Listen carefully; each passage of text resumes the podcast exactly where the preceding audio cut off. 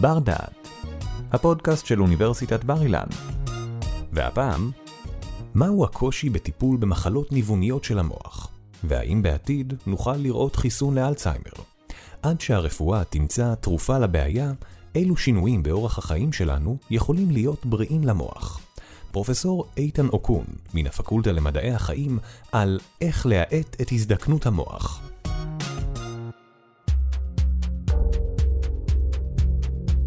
הזדקנות זה תהליך שהוא אה, פנימי והוא בלתי נמנע, זאת אומרת זה חלק מהוויית החיים שלנו ועד כמה שאנחנו יודעים אין אפשרות באמת, אה, גם לא תיאורטית, לעצור את ההזדקנות. זאת עובדה והשאלה היא מה אנחנו הולכים לעשות עם זה.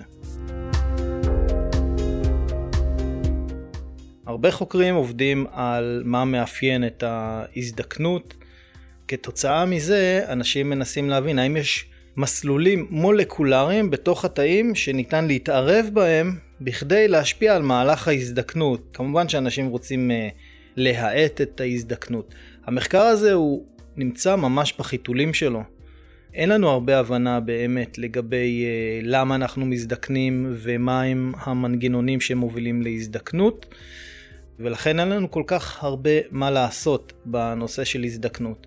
אנחנו כן יודעים שבמהלך החיים שלנו, עד שאנחנו מגיעים לאותו גיל שנקרא הגיל השלישי, אה, שאצלנו אה, מאופיין ביציאה לפנסיה וכולי, אז אנחנו כן יודעים שאפשר להשפיע באופן אה, פיזיולוגי על ההתנהלות היומיומית שלנו, על אורחות החיים שלנו, בכדי שלדבר הזה יהיה השפעה כשאנחנו מגיעים לגיל המבוגר, למעשה לגיל ההזדקנות.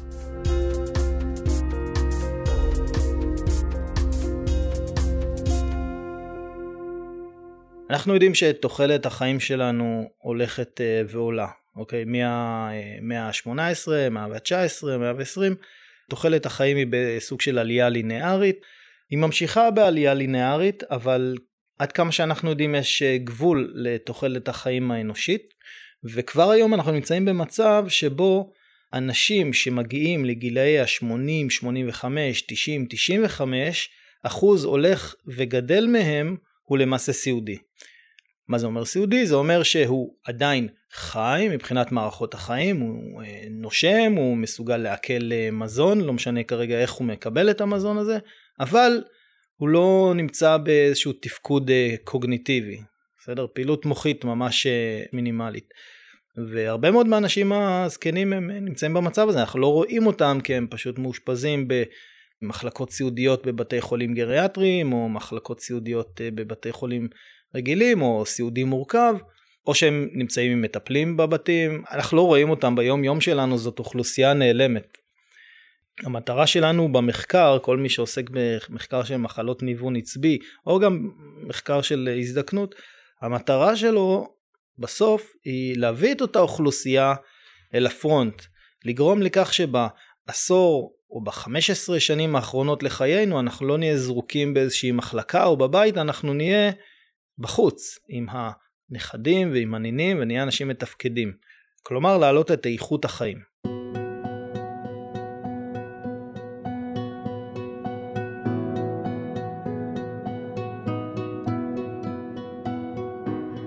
יחד עם העלייה הזאת בתוחלת החיים יש גם עלייה בשכיחות של מחלות ניוון עצבי.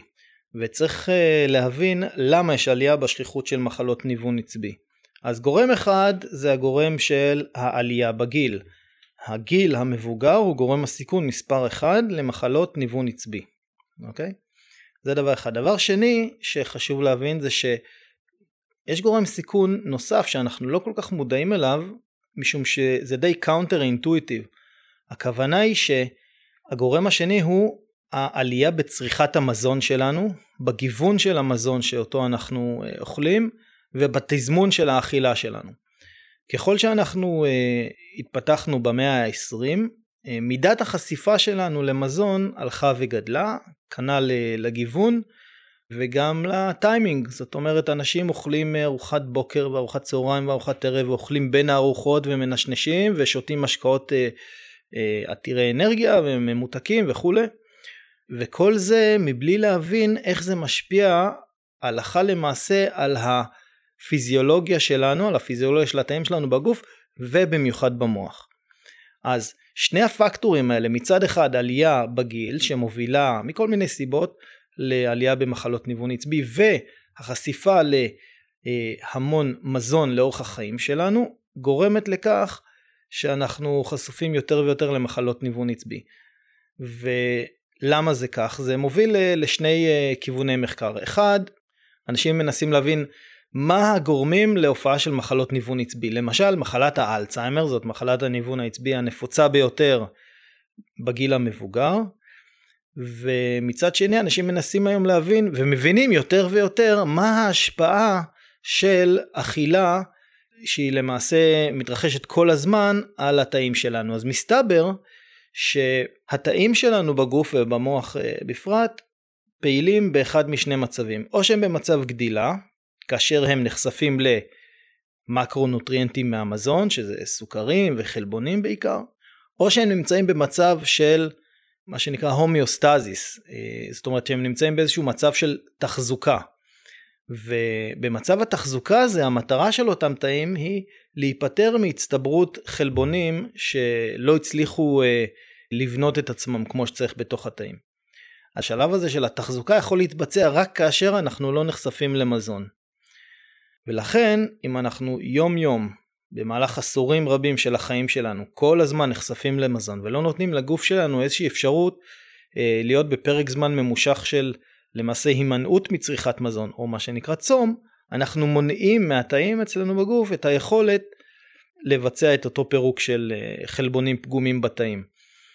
פעילות נוספת שעוזרת אה, להיפטר מאותם חלבונים פגומים היא פעילות גופנית. גם פעילות גופנית לא אה, מבוצעת באוכלוסייה הכללית במידה מספקת. וכך קורה שלאורך המאה ה-20 אנחנו הפכנו להיות הרבה פחות פעילים, אה, התחלנו לאכול יותר ויותר, ותוחלת החיים שלנו עלתה כתוצאה מכך שיש חיסונים ויש טיפולים למחלות קרדיו-וסקולריות וטיפולים לסרטן ועוד ועוד, הגענו למצב שאנחנו מגיעים לגיל מבוגר, אבל לא עם התנאים הנכונים מבחינת המוכנות של הרקמה המוחית שלנו להתמודד עם אותו גיל מבוגר. אנחנו לא הגענו למצב שבו אנחנו יכולים להיות אה, שלמים מבחינה קוגניטיבית בגיל המבוגר.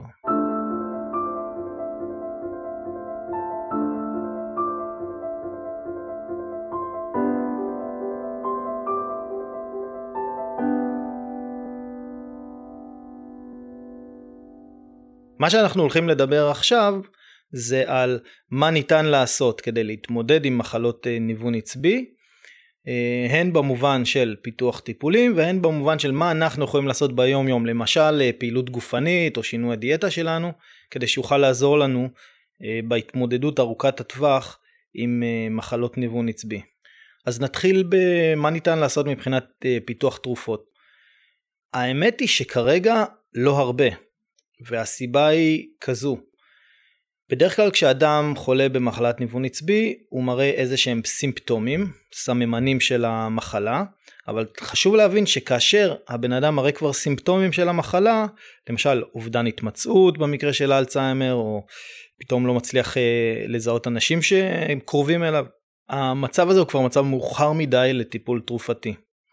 ולמעשה אין לנו יכולת לעשות אבחון מוקדם של אנשים שחולים במחלת האלצהיימר. אם אין לנו יכולת לעשות אבחון מוקדם, אין לנו למעשה יכולת לפתח תרופות. לכן הרבה מאוד מעבדות מחקר בעולם הלכו לחקור את המחלה בכיוון של פיתוח חיסונים אה, שעשויים לסייע לנו בעיכוב המחלה, בעיקר חיסונים שמוכוונים כנגד חלבון בשם המילואיד בטא, שהוא אחד המאפיינים של אה, מחלת האלצהיימר ואכן אה, אה, הרבה מאוד קבוצות מחקר כולל הקבוצה שלנו פיתחו חיסונים שלפחות בחיות מודל של עכברים שמדמים את מחלת האלצהיימר באנשים הראו שחיסונים שכאלה הם אפקטיביים אבל בכל הניסויים כמעט למעט ניסוי מהתקופה האחרונה שנעשה על ידי חברת ביוג'ן כל הניסויים הללו נכשלו. ו... אפשר אה, לחשוב על כל מיני סיבות לכך שכל הניסויים האלה נכשלו, למשל מתחילים את הניסויים האלה בשלב שהוא כבר מאוחר מדי מבחינת החולה. למשל שלב שהוא די קרוב לשלב סימפטומטי. או שלא נותנים לניסוי הזה מספיק זמן אה, לעשות את האפקט שלו. למשל עושים ניסוי רק במשך שנתיים ולא במשך עשר שנים כדי לראות איזשהו אפקט, או שזה שילוב של שני הגורמים הללו. סיבה נוספת היא שמה שאנחנו יודעים על מחלת האלצהיימר מגיע ממודלים של עכברים כמו שאמרתי, והמודלים עכברים נוצרו או חוקרים יצרו את המודלים הללו בהסתמך על גנטיקה של אנשים שגרמה להם למופע של אלצהיימר בגיל מאוד מאוד מוקדם. וכאן זה המקום לומר שמחלת האלצהיימר מופיעה, מגיעה בשני מופעים עיקריים. מופע אחד שהוא early onset Alzheimer's disease או המופע המוקדם של מחלת האלצהיימר והמופע השני הוא ה-late onset Alzheimer's disease. ולמעשה כל או כמעט כל מה שנעשה היום במחקר מתבסס על מה שאנחנו יודעים על מוטציות שגורמות ל-early onset Alzheimer's disease, שזה המופע המוקדם של מחלת האלצהיימר. אז מצד אחד אנחנו מפתחים במעבדה טיפולים שהם מיועדים ל-early onset Alzheimer's disease ואנחנו מקווים שהם יפעלו על late onset Alzheimer's disease וככל הנראה זה לא המקרה. זאת אומרת ככל הנראה המנגנונים הם שונים ורק עכשיו אנחנו מתחילים להבין את ההבדלים בין שני המופעים. אצלנו במעבדה אנחנו אה, נקטנו בגישה מעט שונה והיא נובעת מהעובדה הבאה. אין לנו יכולת לעשות אבחון מוקדם לפחות כיום, כמו שצריך, בבני אדם, ושאלנו את עצמנו איזה אוכלוסייה בבני האדם אנחנו יודעים כמעט בוודאות שיהיה לה אלצהיימר ולא נצטרך לחכות משך עשורים עד שהמחלה תופיע. אותה אוכלוסייה זה אוכלוסייה של אנשים עם תסמונת דאון. מסתבר שאנשים עם תסמונת דאון יש להם אה, הופעה מוקדמת של מחלת האלצהיימר כבר אה, בגילאי ה-40 שלהם, העשור הרביעי, העשור החמישי לחיים שלהם, וכמעט כל מי שיש לו תסמונת דאון, יהיה לו גם דעיכה קוגניטיבית בעשור הרביעי והחמישי לחיים שלהם, עם פתולוגיה מוחית שהיא מאוד מאוד דומה לאנשים עם אה, מופע מוקדם של מחלת האלצהיימר.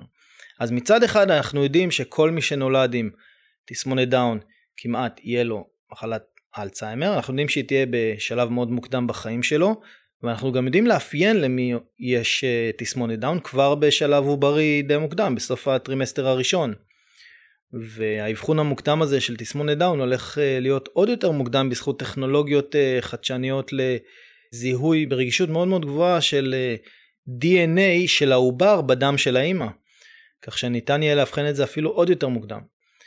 השכיחות של תסמונת דאון באוכלוסייה היא די גבוהה, אחת ל-750 לידות זה לידה של אה, ילד עם תסמונת דאון, מתוך אה, סטטיסטיקה של 1 ל-500 הריונות זה הריון של אה, תסמונת דאון, חלק מההריונות עוברים הפלה. ולמעשה הסטטיסטיקה של המופעים של תסמונת דאון הולכת לעלות משום שגיל הלידה הולך ועולה בעולם המערבי. יותר ויותר נשים יולדות בגילאים מבוגרים יותר, כתוצאה מכל מיני אה, סיבות אה, סביבתיות, חברתיות וכולי, אבל זה גורם לכך שפשוט השכיחות של תסמונת דאון לא הולכת וקטנה, אלא דווקא הולכת וגדלה. לכן אנחנו במעבדה חושבים שזה יהיה נכון אה, לפתח טיפולים באופן כללי וחיסון באופן אה, פרטני לאלצהיימר באותה אוכלוסייה של תסמונת דאון וגם כך באופן יעיל יותר לפתח את החיסון או התרופה ומצד שני גם לתת מזור לאותה אוכלוסייה שגם ככה סובלת מריבוי של פתולוגיות אה, שונות.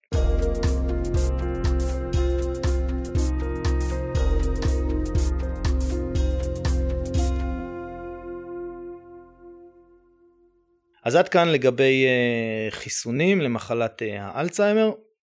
כמובן שיש עוד אה, גישות טיפוליות נוספות, אבל אי אפשר לכסות את כולם פה. הדבר השני שאני רוצה לגעת בו זה שינוי באורחות חיים. שינוי באורחות חיים, הדברים העיקריים שאנחנו יכולים לגעת בהם זה אחד, פעילות גופנית, ושתיים, זה שינוי בדיאטה שלנו. כשאני אומר דיאטה אני לא מתכוון להרזייה, אלא אני מתכוון לשינוי בהרכב המזון שלנו, שאותו אנחנו אוכלים, ובתזמון של מתי אנחנו אוכלים. אז קודם כל לפשיטה. פעילות גופנית בעיקר אירובית הראו בהרבה מאוד מחקרים הן בבעלי חיים והן בבני אדם שפעילות גופנית אירובית משפרת את היכולות הקוגניטיביות אה, שלנו ומורידה את השכיחות להופעה של אה, מחלות אה, ניוון עצבי, למשל מורידה את השכיחות של שבץ מוחי. ולמה היא מורידה את השכיחות של שבץ מוחי? משום שפעילות גופנית אירובית מעודדת יצירת כלי דם חדשים במוח. ויצירת כלי דם חדשים במוח ותחזוק יותר טוב של כלי דם קיימים זה הבסיס למניעה של שבץ מוחי אצל אנשים מבוגרים. דבר נוסף שפעילות גופנית אה, גורמת לו זה שיפור של היציבה אצל אנשים מבוגרים. מסתבר שהרבה מאוד אנשים מבוגרים בשלב כלשהו של החיים שלהם הם אה, פשוט נופלים ובדרך כלל שוברים אה, איזושהי עצם, אגן או זרוע ומהר מאוד אחרי אותו אירוע של גרימת נזק לגוף, שבירה של עצם, אותם אנשים חווים דעיכה קוגניטיבית מאוד מאוד מהירה ואפילו מוות.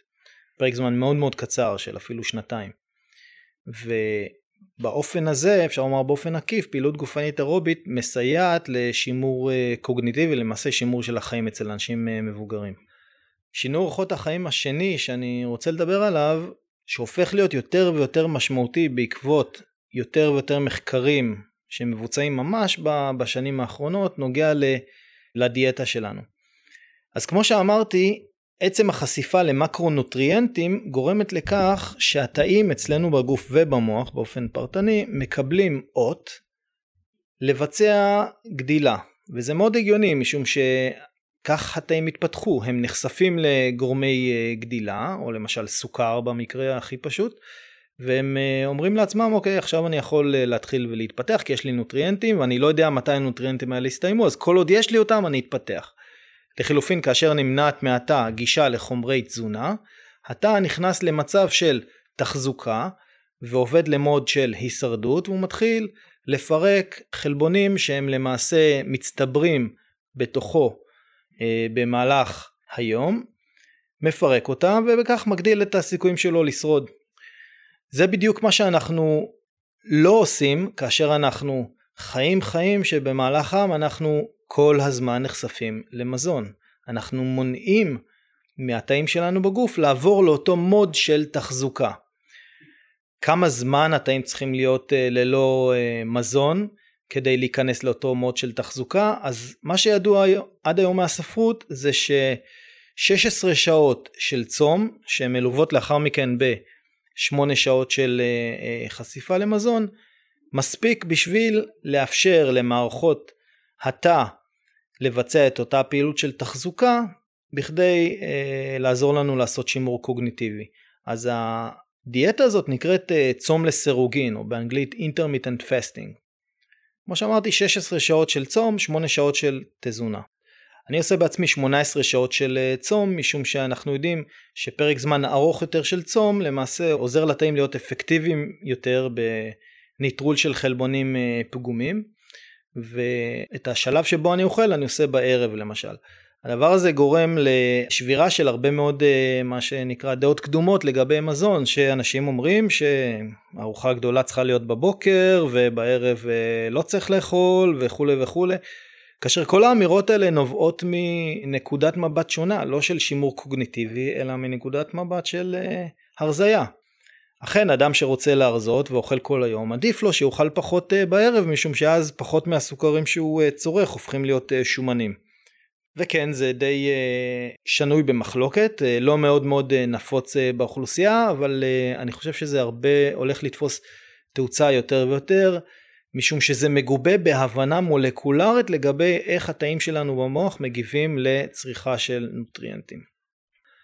בסופו של דבר השילוב בין פעילות גופנית לבין שינוי בהרגלי צריכת המזון שלנו אמור להביא אותנו לנקודה כזו שבגיל המבוגר אנחנו נצליח מצד אחד להגיע לתוחלת חיים גבוהה, מצד שני לשמור על איכות חיים גבוהה.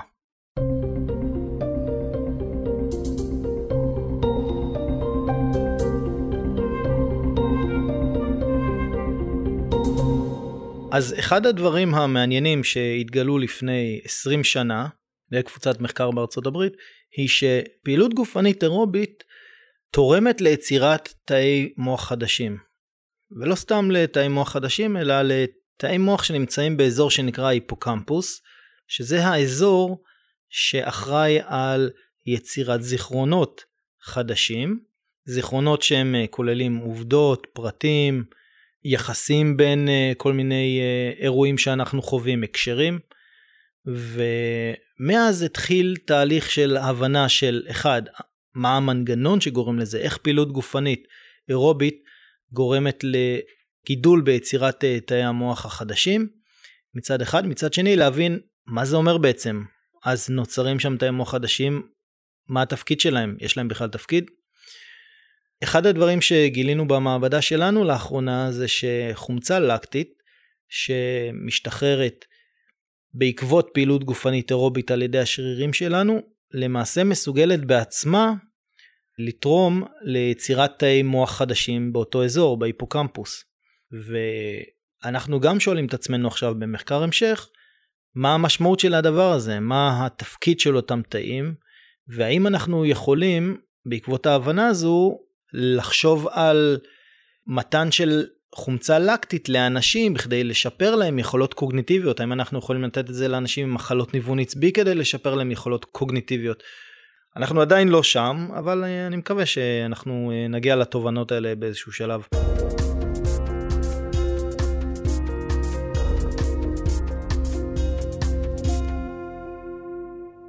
כשאנחנו מסתכלים קדימה לעבר העתיד הדווקא רחוק שלנו, באמת שקשה לומר איך הולכת להיראות אה, תוחלת החיים האנושית, איך הולכת אה, להיראות איכות החיים האנושית, משום שאנחנו כבר היום מצד אחד יודעים שאיברים ניתנים להשתלה, אנשים אה, חוקרים היום כבר מראים שהם יכולים לייצר איברים בתרבית, לא צריך לקצור איברים בכדי להשתיל אותם, אלא אפשר לייצר אותם בתרבית.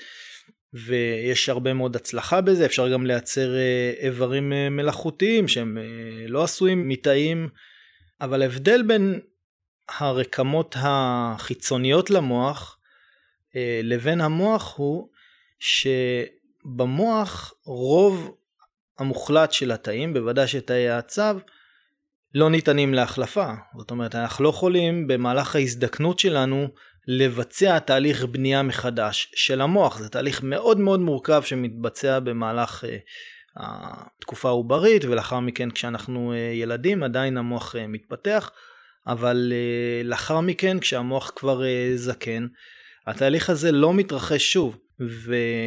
ויכול להיות שאנחנו נגיע למצב שבו גם אם אנחנו עושים פעילות גופנית ומשפיעים על הדיאטה שלנו והחליפו לנו לב וריאה וכליה ו...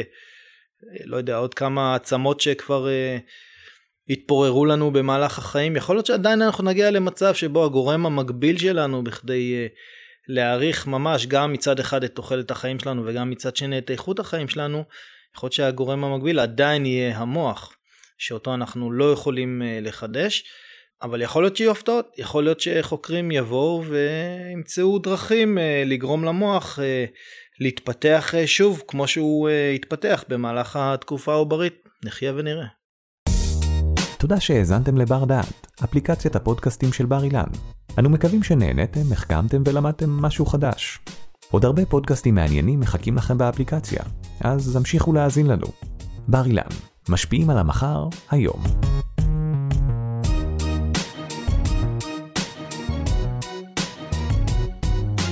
עורך דור קומט מפיק ראשי אורי טולדנו. תודה על ההאזנה.